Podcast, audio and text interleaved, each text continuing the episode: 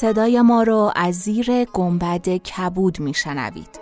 گنبد کبود جایی است برای گم شدن میان کلمه هایی به قدمت حافظه جهان.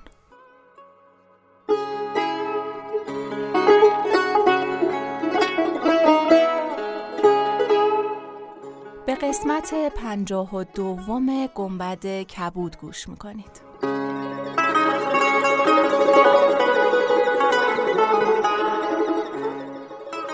برانیم تا بسازیم. نه از جنس سوختن و ساختن. برانیم تا بنا کنیم. خشت روی خشت بگذاریم.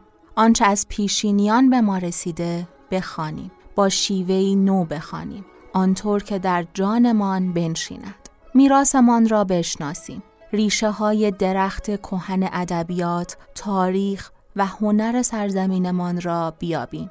بدون آگاهی چطور می‌توان از چیزی هر قدر ارزنده پاسداری کرد ما برانیم تا با یاری ادبیات و کلمات با یاری هنر و تاریخ به آگاهی برسیم باور داریم آگاهی نجات بخش است آگاهی دریچه نور است که مسیر را برایمان روشن و هموار می کند. ما برانیم تا چراغی بیافروزیم زیر گنبد کبود.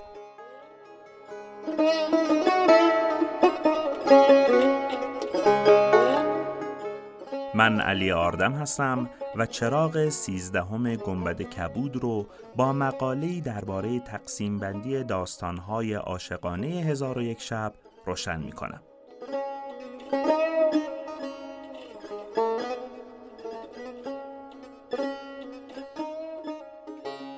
تا الان دوازده تا چراغ در خدمت شما بودیم. که بجز بخش های تاریخی مربوط به برمکی ها و هارون و رشید که درباره شخصیت های تاریخی داستان های هزار و یک شب بود بقیهشون درباره تاریخ خود هزار و یک شب و نکاتی درباره داستان سرایی هزار و یک شب بودند. امروز و با توجه به اینکه به اندازه کافی درباره تاریخچه هزار و یک شب خوندیم می‌خوایم با همدیگه یه مقاله رو مرور کنیم که این بار به صورت تحلیلی هزار و یک شب رو بررسی کرده. اسم مقاله هست طبقه بندی و ریشه یابی داستانهای عاشقانه هزار و یک شب با رویکرد نقد ساختارگرایی تکوینی لوسیان گلدمن. اسم مقاله کمی سخته و شاید اولش متوجه نشید قرار چی بگیم. بنابراین یه توضیح کوچولو بدم که منظور مقاله چیه. مقاله می‌خواد داستانهای هزار و یک شب رو بر اساس اینکه چند نوع داستان عاشقانه داره تقسیم بندی بکنه و برای این کار از یه روشی استفاده کرده به نام ساختارگرایی تکوینی لوسیان گلدمن که جلوتر توضیحش میدیم. نویسنده های مقاله کامران شاه مرادیان و شایسته ابراهیمی هستند که اولی استادیار گروه زبان و ادبیات فارسی دانشگاه آزاد اسلامی و نفر دوم هم دانشجوی دکترای زبان و ادبیات فارسی. مقاله با یه بحث بسیار مفصل تاریخی درباره چیستی و چرایی هزار و یک شب شروع میشه که چون در چراغهای قبلی مفصل دربارش صحبت کردیم ازش میگذریم و من فقط بسنده می‌کنم به خوندن دو تا متن که بارها در داخل چراغها بهشون ارجاع شده ولی هیچ وقت خونده نشده. اولیش بخشی از کتاب مروج و زهب مسعودیه. کتاب مروج و زهب و معادن الجوهر که معنیش میشه مرغزارهای زر و کانهای گوهر نوشته ابوالحسن علی ابن حسین مسعودیه و به نام تاریخ مسعودی هم شناخته میشه.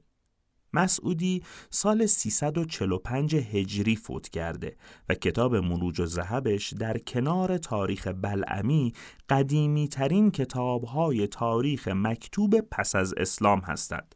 و به همین دلیل خیلی بهشون ارجاع داده میشه و خیلی هم معتبر هستند. مسعودی توی کتاب خودش درباره کتاب هزار و یک شب نوشته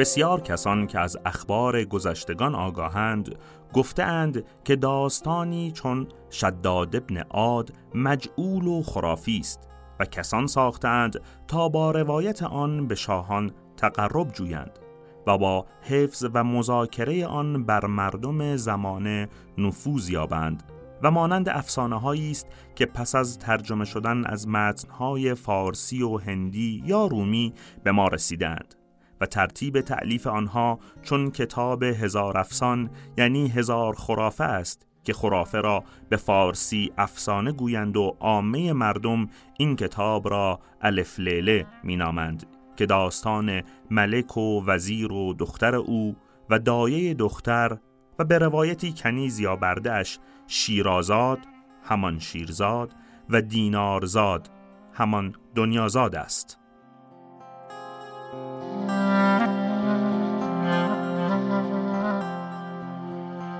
یه نکته که باید اینجا دربارش صحبت بکنم همین کلمه الف لیله و لیل است که برخی از دوستان از ما ایراد گرفتن که چرا اینطوری اداش کردید. باید این رو بگم که چیزی که ما در عربی دبیرستان می‌خونیم با چیزی که شنیده میشه یکسان نیست و معمولا در گویش عربی کسی الف نمیگه مگر اینکه بخواد قرآن بخونه و بگه لیلت القدر خیر من الف شهر. به صورت عمومی همه الف میگن. و البته گویش های دیگه هم وجود داره ها. برای اینکه بهتر با این گویش آشنا بشید به آهنگ راوی سعاد ماسی گوش بدید.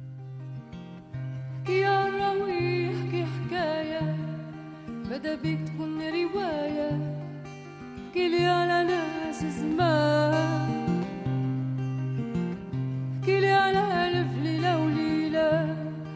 تلنجة بنت الأولى ولا ولد السلطان. ها جيته ما جيته دينا بعيد مدى الدنيا. ها جيته ما جيته كل واحد منا في قلبه حكاية. حكاية اما کتاب بعدی که بارها دربارش شنیدید کتاب الفهرست ابن ندیمه. این کتاب که بهش فهرس العلوم هم میگن یک کتاب جامع کتاب شناسیه که در سال 377 هجری توسط محمد ابن اسحاق ابن ندیم نوشته شده. و ابن ندیم هرچی کتاب به زبان عربی تا اون موقع وجود داشته رو لیست کرده و درباره هر کدوم یه توضیح داده. ابن ندیم توی این کتاب به هزار و یک شب هم اشاره کرده و نوشته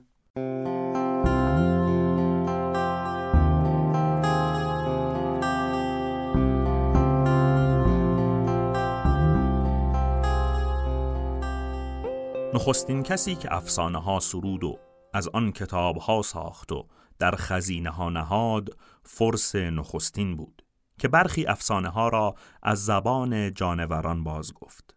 از آن پس پادشاهان اشکانی که سومین طبقه از پادشاهان فرس هستند آن را به صورت اقراق آمیزی درآوردند. سپس این امر در دوران پادشاهان ساسانی افزایش یافت و دامنه آن وسعت گرفت و قوم عرب آن افسانه ها را به زبان عرب نقل کرد که به ادیبان فسیح و بلیغ رسید و آنان آن را تهذیب کردند و بپیراستند و در این رشته کتابهایی نظیر آنها بپرداختند. نخستین کتابی که در این معنی پرداخته شد کتاب هزار افسان است که معنی آن به زبان عربی الف خرافه است. سبب این امر آن است که یکی از پادشاه آنان وقتی زنی می گرفت و شبی با او می خفت فردای آن روز وی را می کشت. باری دختری از شاهزادگان را که عقل و درایت بسیار داشت و شهرزادش مینامیدند به زنی گرفت. دختر چون به شبستان پادشاه درآمد داستان سرایی آغاز کرد و هنگام سپری شدن شب گفتار خیش را به جایی رساند که پادشاه وی را باقی گذارد تا شب دیگر تمام کردن افسانه را از وی بخواهد و بدین ترتیب وی هزار شب ملک را به افسانه سرایی مشغول داشت و در این مدت فرزندی از پادشاه زاده بود که وی را پدیدار کرد و در برابر پدر بداشت و او را پایبند خیش کرد ملک نیز به دو مایل شد و وی را باقی گذاشت این کتاب محتوی هزار شب و دارای کمتر از دویست داستان است چه گاه یک قصه چند شب را فرا می گیرد. من تمام کتاب را چند بار دیدم و در حقیقت کتابی ناچیز و دارای قصه های خنک است.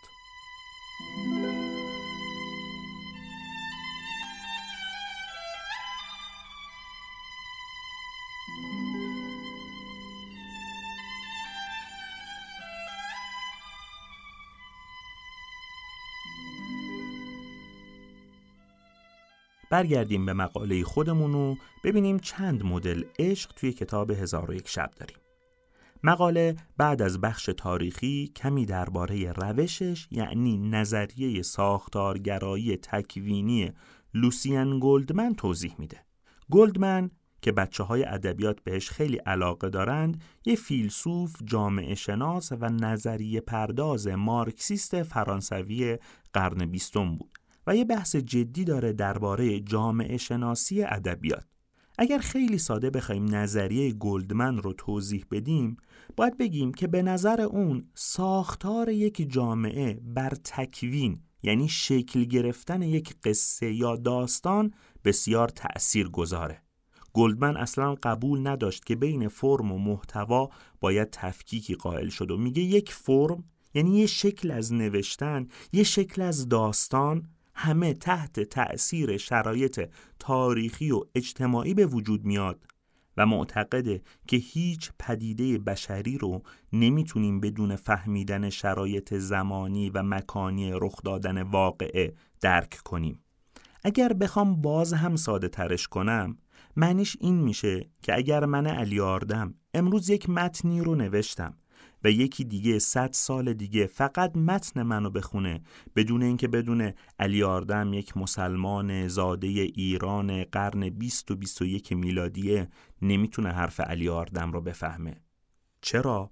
چون جهان علی آردم روی نوشته اون تأثیر گذاشته استفاده از نظریه گلدمن خیلی به ما کمک می‌کنه تا بفهمیم کسانی که هزار و یک شب رو نوشتن و می‌دونیم که در یک بستر تاریخی طولانی و در جغرافیاهای متفاوت نوشتند چطوری فکر می‌کردن. طبعا نمیشه در یک مقاله تمام شرایط جامعه رو بیان کرد. بنابراین نویسنده های مقاله تلاش کردند که با کمک این روش ببینن که آیا میشه یه تقسیم بندی از داستانهای عاشقانه هزار و یک شب کرد؟ و آیا میشه با این تقسیم بندی فهمید که هر کدوم از این ها در کجا نوشته شدند یا نه؟ البته این رو بگم که منظور اونها از مفهوم عشق یک رابطه احساسی دو نفر است که از ابتدا تا انتهای داستان ادامه پیدا می‌کنه. اونها هشت نوع عشق رو توی داستانها پیدا کردند و هر کدوم رو توضیح دادند. با توجه به اینکه مقاله از اینجا به بعد ساده است من از روی خود مقاله می‌خونم تا ببینیم چند مدل عشق رو توی داستانهای هزار و یک شب پیدا می‌کنیم.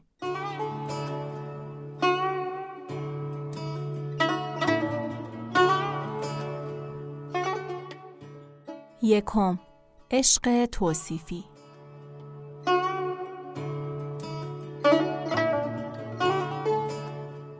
در این گروه از داستانها عاشق که معمولا شاهزاده است با شنیدن وصف معشوق از کسی یا دیدن عکسش شیفته می شود و برای یافتنش پا به سفر می گذارد.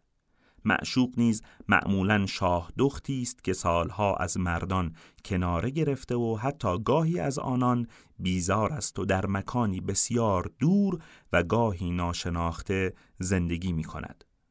داستانهای اردشیر و حیات النفوس، سیف الملوک و بدیع الجمال، حکایت دو عاشق ماهرو، قمر زمان و گوهری، تاج الملوک و سید دنیا، ملک شهرمان و قمر زمان و در نهایت آموزگار کم عقل از این گونه اند. از جهتی می توان چارچوب همه این داستانها را ایرانی دانست چرا که نمونه های فراوانی از آنها در میان داستان های ایرانی دیده می شوند از جمله داستان عاشقانه خسرو و شیرین که در آن شیرین با دیدن تصویر خسرو گرفتار عشق او می شود. مارزلوف در طبقه بندی قصه های ایرانی وقتی مشخصات مضمونی قصه های آمیانه ایرانی را بیان می کند از شاهزاده ای می گوید که معمولا قهرمان داستان است و پس از طی مراحل سخت و پشت سر گذاشتن ماجراهایی در نهایت به شاهزاده خانم محبوب خود می رسد. علت عاشق شدن این شاهزاده گاه تصویر یا حتی تار است از زن داستان که در آب شناور است. گاه شنیدن تعریفی از او و گاهی نیز نفرینی است که دوچارش شده است. این شاهزاده به این سه طریق به محبوبش دل میبندد. محبوبی که قبلا به هیچ وجه از وجود او آگاه نبوده و از صفات و خصوصیاتش بیخبر بوده است. اما درباره این گروه از داستانهای هزار و یک شب علاوه بر ریشه ایرانی ریشه های دیگری نیز مطرح شده است. داستان قمر و زمان پسر ملک شهرمان و ملک بدور دختر ملک قیور که در آن افریت و جن و پری موجوداتی مستقلند اصالت ایرانی دارند. در این داستان عنصر دیگری نیز وجود دارد که ریشه ایرانی و هندی آن را تقویت می کند و آن حضور افریت ها و پری هاست. به باور قالب محققان این داستانها ریشه های ایرانی و هندی دارند. جلال ستاری در این باره می‌گوید به گمان کارادوو در این قصه ها هیچ نشان و علامتی که ریشه هندی را تبیین کند نمی‌توان یافت. برعکس در این حکایات به بسیاری از معتقدات یهود درآمیخته با عناصر مسیحی و اسلامی باز می‌خوریم. و نیز او خیال پردازی های این داستان ها را یادآور ظرافت و نازکی خیال ادبیات یونانی می داند. به عنوان مثال در داستان ملک شهرمان و قمر زمان اسامی مثل دهنش ابن شهمورش و قشقش به چشم خورد که نظیر نامهایی هستند که در تلمود یافت می شود. همچنین میمونه در این داستان دختر دمریات پادشاه طایفه جان است و این نام وزن و آهنگی عبری دارد. کارادوو درباره داستان اردشیر و حیات و نفوذ نیز همین نظر را دارد. اما برای داستان قمر و زمان و گوهری علاوه بر ریشه ایرانی و هندی که به سبب نوع عشقی که در داستان حضور دارد می‌توان متصور بود از یک سو ریشه یونانی و سوی دیگر ریشه مصری نیز در نظر گرفتند به گفته اروین در قرن سوم یا دوم پیش از میلاد نمایشنامه نویس رومی پلوتوس نمایشنامه ای به نام سرباز لافزن نوشت که داستان عاشق و معشوقی بود که خانه های چسبیده به یکدیگر داشتند و نقبی در دیوار مشترک میان دو خانه تعبیه کرده بودند که از آنجا به دیدار یکدیگر می رفتند. مشابهت های این داستان با داستان قمر و زمان و زن گوهر فروش در هزار و یک شب بیش از آن است که بتوان آن را زاده تصادف شمرد و گوستاف فنگرون بام استدلال می کند که هم نمایشنامه رومی و هم داستان هزار و یک شب از یک اصل کهنتر یونانی هستند. ویکتور شوون برای داستان قمر و زمان و گوهری ریشه مصری یافته است. از جمله دلایل او این است که داستانها با حس واقع بینی نوشته شده اند و لبریز از عناصر شگفتانگیز و افسونآمیز نیستند. بلکه معرف زندگی و اجتماع و پیشه های آن روزگارند و اشخاص در آنها سرگرم کسب و کار خیش و در تلاش معاشند.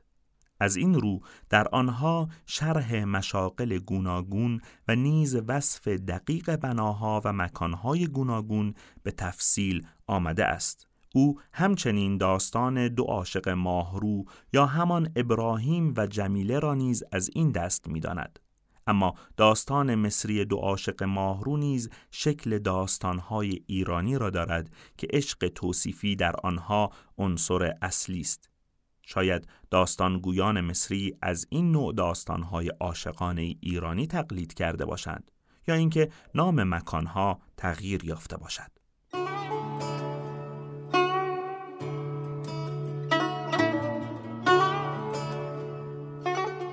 دوم عشق به کنیز پادشاه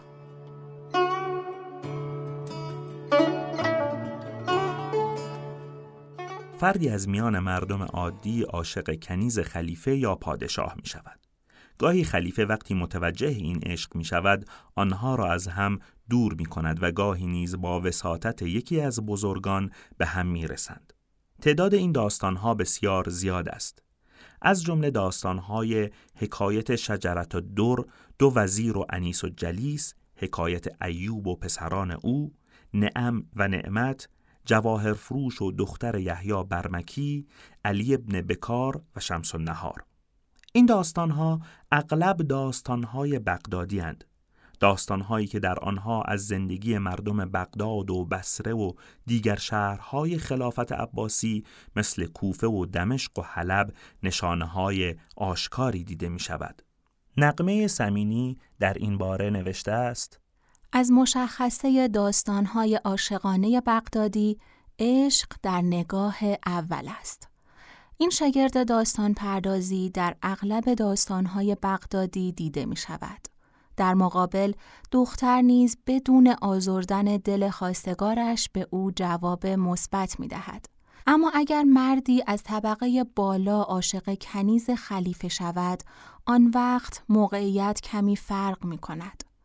عاشق در این حالت ضعف می کند، غمگین است و به انتظار مرگ نشسته است تا اینکه کسی که معمولا نیز هارون و رشید است از راه می رسد و او را نجات می دهد.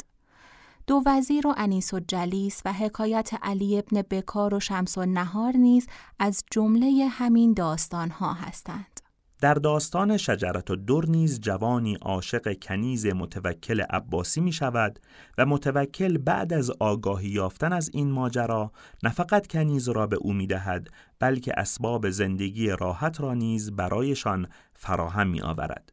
به این ترتیب آن دو را مرید و شیفته خود می کند. هارون و رشید در اغلب این داستانها حضور دارد.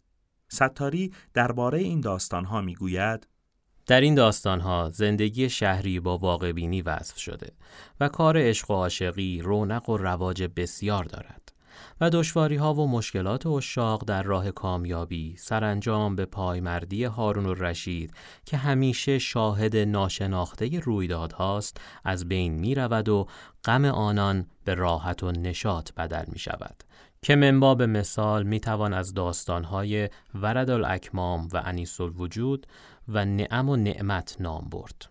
ویکتور شوون نیز داستان دو وزیر و انیس و جلیس را جزو داستانهای مصری می داند. علاوه بر این در داستان نعم و نعمت اسامی مثل حجاج و عبدالملک مروان مشاهده می شود که بغدادی بودن داستان را قطعی تر می کنند.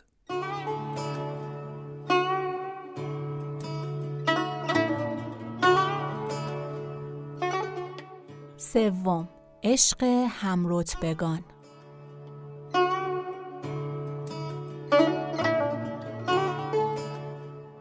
دو طرف این داستانهای عاشقانه مرتبه و جایگاهی اجتماعی دارند. برای مثال هر دو از مردم عادی یا هر دو از خاندان پادشاه یا هر دو از طبقه ثروتمندان جامعه اند و عشقشان معمولاً بی درد سر است. مثل داستانهای ورد الاکمام و انیس الوجود که داستان عشقی است که میان دختر وزیر و یکی از خاصان ملک به وجود می آید. حکایت دو همدرس که عشق دو شاگرد مدرسه است حکایت ادی ابن زید که داستان عشق ادی و هند دختر پادشاه عرب است حکایت اسب آبنوس که هر دو شاهزاده اند و جوان کریم که دو جوان از طبقه مردم عادی اند. در داستان اسب سهرامیز یا همان اسب آبنوس نامهای ایرانی چون شاپور و بهرام آمده است و از دو عید بزرگ ایرانی نوروز و مهرگان نیز صحبت شده است. کارادو حکایت اسب آبنوسین را مشابه داستانی در ادبیات یونانی دانسته است.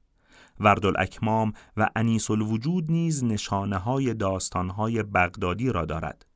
حوادث واقع بینانند و زندگی شهری با جزئیات وصف شده است. حکایت ادی ابن زید و جوان کریم را نیز می توان جزو داستانهای بغدادی دانست چرا که شخصیت‌های تاریخی که در داستان از آنها نام برده می شود این گمان را تقویت می کنند.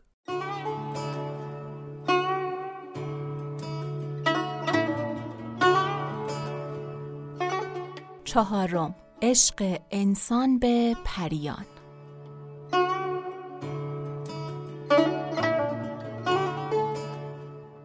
یک طرف داستان مردی است و طرف دیگر زنی از تبار پریان. این داستانها اغلب طولانی و پر از اتفاقات عجیبند. به علت اینکه حضور عناصر غیر انسانی و ماوراء طبیعه در آنها بسیار پررنگ است. مثل حکایت جانشاه و شمسه حکایت حسن بصری و نور النساء و حکایت بدر باسم و جوهره حضور پررنگ پریان در قصه ها را یکی از نشانه های هندی و ایرانی بودن آنها می دانند. جلال ستاری می گوید صفات مشخص این داستان های کهن عبارت است از اعتقاد به ارواح و جنیان و پریان نیکوکاری که در زندگی آدمیزادگان دخالت می کنند و موجوداتی صاحب اراده و استقلالند و به خدمت تلسم و نقش خاتم گردن نمی نهند. و حوادث سحری عجیب و شگرف پدید می آورند. و نیز فراوانی مسخ و استحاله و تغییر شکل و صورت دادن و سخن گفتن با جانوران. ارواح واسطه میان انسان و ایزدان چون دیوان و پریان و فرشتگان که با آدمی زادگان در میآمیزند فکر ایرانی است و نزد اعراب سابقه ندارد. بنابراین در نگاه اول داستانهایی از این دست را باید ایرانی بدانیم. چرا که علاوه بر این مورد نشانه های دیگری نیز در این داستان ها میابیم مثل مسخ کردن در داستان شاهزاده بدر باسم و ملکه جوهره دختر ملک سمندل که از نشانه های هندی و ایرانی است. مارزلوف ازدواج انسان و پری را یکی از خصوصیات مضمونی قصه های ایرانی می داند. او همچنین پریهای قصه های ایرانی را دارای خصایص مثبت معرفی می کند که در تمامی داستانها به قهرمان کمک می کنند اما نظرهای دیگری نیز درباره این داستانها گفته شده است. از جمله نظر کارادوو که به باور او داستان بدر باسم و جوهره ریشه های یونانی دارد چرا که در این داستان سرگذشت زن جادوگر افسونکاری آمده است. که حکایت سیرسه در ایلیاد هومر را به یاد می آورد. او همچنین درباره داستان حسن بصری و نور و نسا هم می گوید آن تاجی که هر که بر سر می نهادش از چشم مردم ناپدید می‌شد با حلقه انگشتری سهرامیز ژیگس شاه لودیا که ذکر آن در روایات هرودوت هم آمده است برابری می کند. ژیگس نیز هرگاه آن حلقه را در انگشت می کرد از دیدگان مردم ناپدید می‌شد. در قصه های مصری نیز عناصری مثل جن و پری و شیطان حضور دارند اما تفاوتشان با قصه های ایرانی این است که در قصه های کهن ایرانی و هندی افریتان و جنیان استقلال دارند و به اراده خود کار می کنند و شریک زندگی آدمیزادگانند حالان که در داستانهای مصری این موجودات با قدرت تلسم حرکت می کنند و در واقع کور و کرند و به اراده صاحب تلسم کار می کنند. آندر میکل نیز در مقدمه‌ای که بر هزار و یک شب دارد در این باره می گوید ایران است که در پرداخت قصه های پریانی که در رفتار و کردار کاملا آزادند و از کسی فرمان نمی‌برند دست داشته است. پریان و اجنه در قصه های مصری در خدمت و اسارت چیزی سهرامیزند.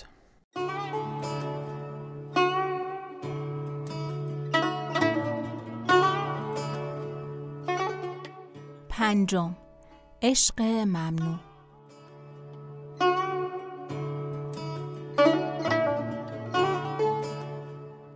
در این ها یک طرف مردی مجرد و طرف دیگر زنی شوهردار است. اما تمام ها طوری است که شوهر زن شخصیت منفی معرفی می شود و خواه ناخواه خواننده نیز حق را به زن و مرد عاشق او می دهد. گاهی این عشق از طرف زن برای تلافی بیوفایی شوهرش آغاز شده است مثل داستان زبال و خاتون گاهی ملکزاده ای که بسیار برتر از شوهر زن است عاشق او می شود و زن که از زندگی در کنار شوهرش در عذاب و اسارت بوده است با ملکزاده به خوشبختی می رسد مثل داستان ملکزاده و زن بازرگان که بازرگان زن خود را به علت زیبایی بیمانندش در قصری اسیر کرده بود تا نه کسی او را ببیند نه او کسی را. شاید در این داستان نیز زن برای تلافی ظلمی که بازرگان به او روا داشته است این عشق ممنوع را آغاز کرده است. گاهی شوهر زن یهودی است و زن و مرد عاشقش مسلمانند مثل داستان مسرور بازرگان. ویکتور شون داستان مسرور بازرگان را نیز از جمله داستانهای مصری دانسته است. داستانهایی که پیشتر درباره آنها گفته شد. در داستان قمر و زمان و گوهری هم این عشق ممنوع وجود دارد اما در نهایت قصه با زن همراه نیست و به دست شوهرش کشته می شود شاید به این علت که عشق داستان قمر و زمان از نوع عشق توصیفی است و با این گونه داستانها در یک گروه نمی گنجد و دقیق تر این است که در همان گروه عشقهای توصیفی جای گیرد. جلال ستاری می‌گوید گاه زن ستم دیده درمانده با فریب دادن شوهر خود گویی در اصل از مردانی که موقعیت اجتماعی ناپسند و اهانتباری بر وی تحمیل کرده اند کین می ستاند. این کینخواهی از راه عشق شایان اعتنا و قابل بررسی است. گرچه در مزنه اعتراضات و اشکالها واقع شده و محل اعتراض و سزاوار تن نیز هست. داستان زبال و خاتون را می توان از جمله داستانهای متأخر عربی و احتمالاً بغدادی دانست. از این جهت که در آن از حج گذاردن صحبت می شود.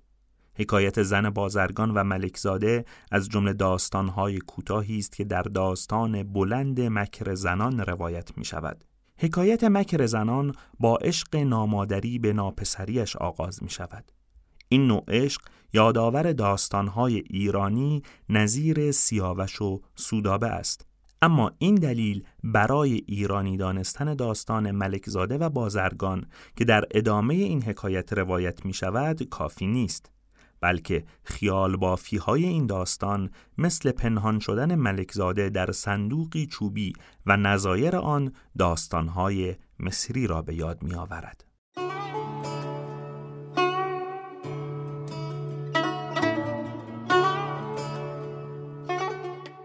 ششم عشق کهن عربی.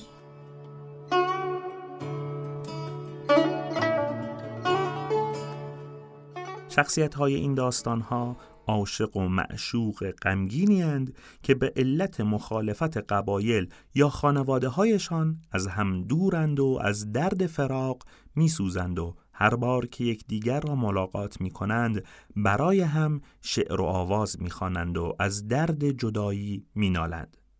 هر کس در طول داستان به این دو بر می خورد می کوشد کمکشان کند. اغلب در پایان داستانها هر دو از درد فراق می میرند.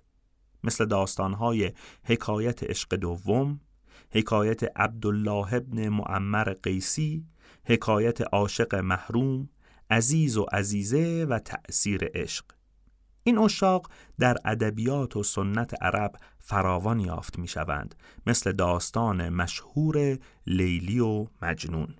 ستاری در این باره نوشته است به گفته گرومبام اگر به دنبال زادگاه اصلی چنین عشق و عاشقی باشیم از هزار و یک شب و اشعار باستانی عرب به داستان یونانی و اشعار دوره هلنیستی می رسیم و حتی پیش از این دوران نیز اشعار یونانی چنین مایه‌ای نداشتند. خودکشی به سبب عشقی ناکام یا مردن از عشقی بیحاصل که همانند بیماری مرگبار پنداشته می شده. در اشعار یونانی مضمونی رایج بوده است و در ادبیات عرب نیز صفاتی همانند دلفگاری، نزاری، بیخوابی و جزآن برای عاشق پریشان حال برشمرده می شود. تأثیر ادب و اندیشه یونانی در تمدن عرب در قرون دوم و سوم و چهارم هجری به اثبات رسیده است.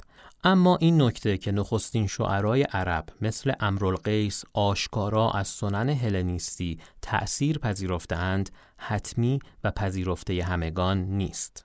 در واقع پس از آنکه اعراب به کشورهای امپراتوری شرق که وارث تمدن یونان بودند دست یافتند موجی از تأثیرات اشعار هلنیستی منظومه های عاشقانه عرب را فرا گرفت. در اشعار دوره جاهلی این عشق شورانگیز که وصفش پیشتر آمد کمیاب است. اما از سال سی هجری به بعد یعنی از نیمه دوم قرن هفتم میلادی چنین عشقی محبوبیت یافته است.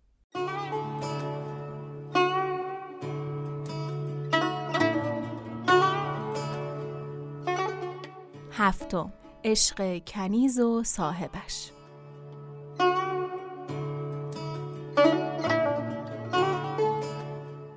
این گروه داستان ها به دو نوع تقسیم می شوند.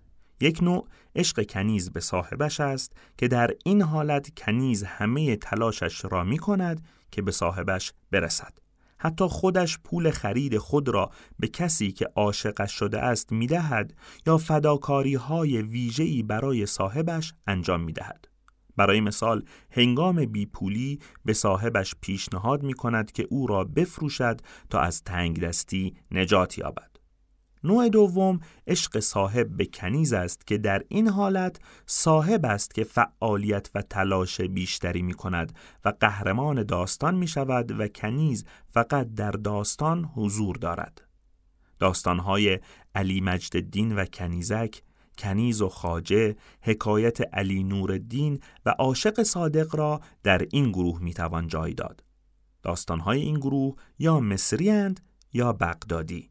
جلال ستاری در این باره می‌گوید تشخیص قصه های بغدادی و مصری از یکدیگر دشوار است. بافت اصلی بعضی از قصه های به ظاهر مصری دارای خصایص آشکار بغدادی است و برعکس.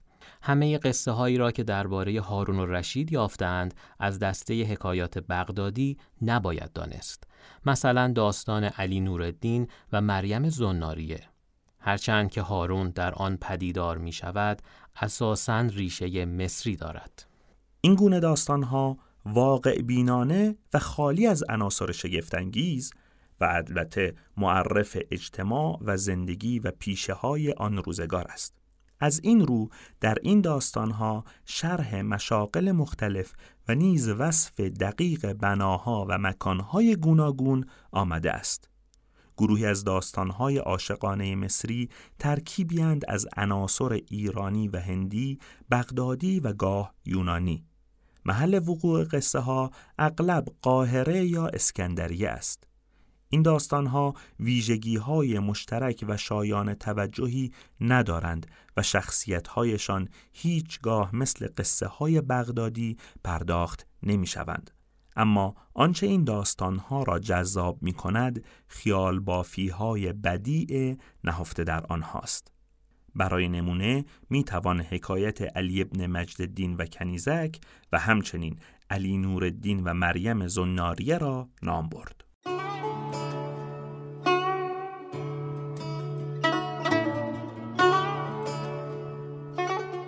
هشتم عشق توأم با حسادت به کنیز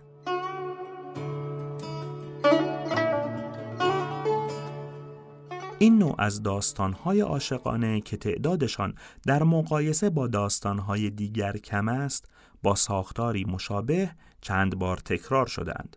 در آنها در آغاز داستان شوهر با اینکه عاشق همسرش است به او بیتوجهی می کند. زیرا گمان می کند که زنش به کنیزشان توجه بیشتری می کند. زن از این موضوع ناراحت است و در نهایت در پایان داستان که مرد از عشق زن و از درد دوری او در حال مرگ است زن به بالین او می‌رسد و نجاتش می‌دهد. مثل داستانهای جبیر ابن عمر و نامزدش و حکایت زمرت ابن مغیره. این داستانها هم به نظر بغدادی می‌رسند چرا که عشقشان در یک نگاه و بسیار ساده ایجاد می شود همه چیز واقعی است عناصر ماورا و طبیعه در داستان حضور ندارند و ماجراهای خیالی در آنها به وقوع نمی پیوندند.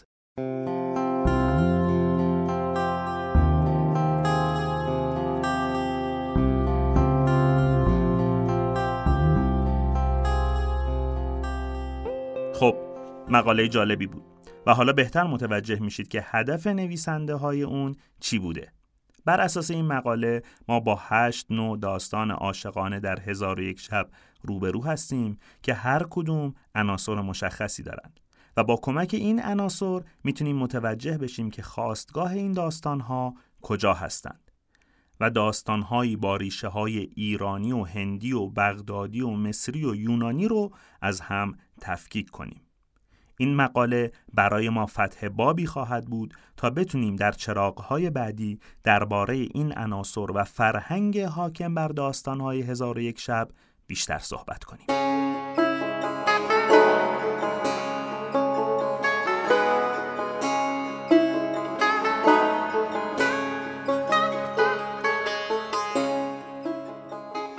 خیلی ممنون که در تمام این مدت شما همراه ما بودید.